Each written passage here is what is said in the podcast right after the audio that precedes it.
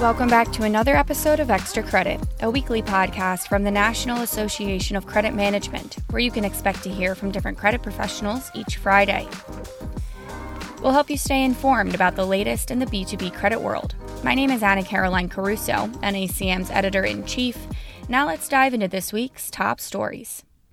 Subchapter 5 small business bankruptcies are up 43% year over year in August, the 13th consecutive month of increase.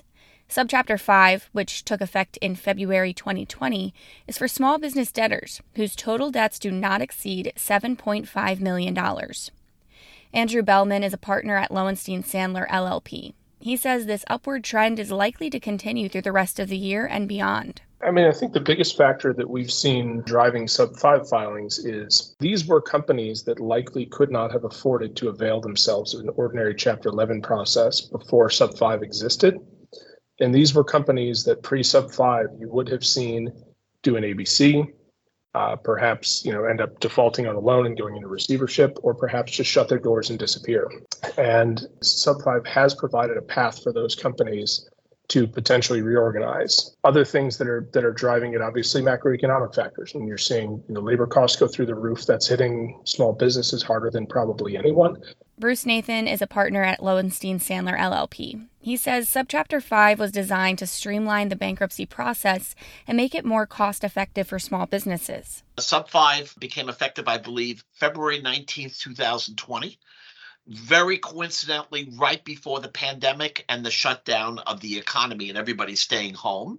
And it was an opportune time for Sub 5 to take effect. And Sub 5 was adopted by Congress, and um, the American Bankruptcy Institute was a major impetus for its passage because it draws from the report that the American Bankruptcy Institute uh, generated in its study of uh, Chapter 11. Small Business Chapter 11s before Sub 5 were not working uh, a lot of folks just weren't filing under them. Uh, that was small businesses.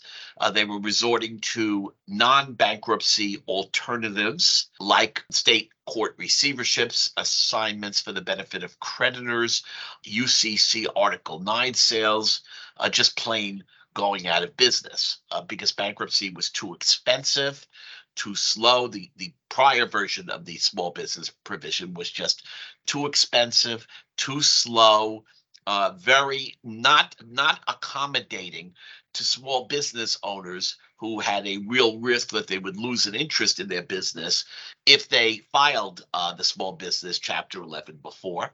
And sub 5 was an effort to get around those problems. Michael papandrea is also a partner at lowenstein sandler llp he says some of the major differences between a traditional Chapter 11 and a Subchapter 5 bankruptcy are that in a Subchapter 5, there's no absolute priority rule, the timeline is statutorily expedited, and there's no official committee of unsecured creditors appointed.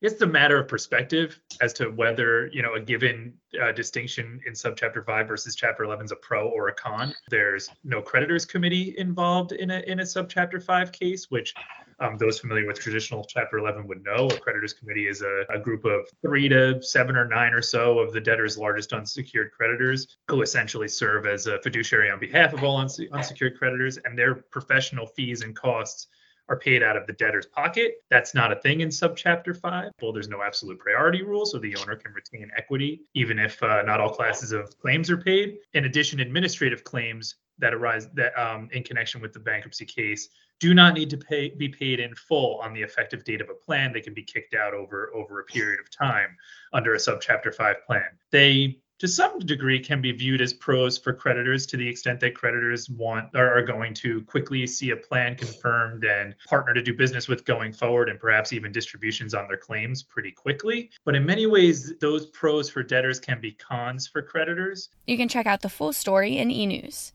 To learn more about Subchapter 5, be sure to register for NACM's upcoming webinar on approaching four years of Subchapter 5, a small business bankruptcy retrospective on September 12th.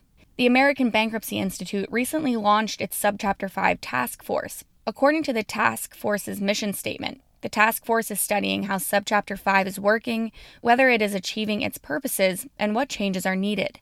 The task force is seeking input from trade creditors on how Subchapter 5 is working.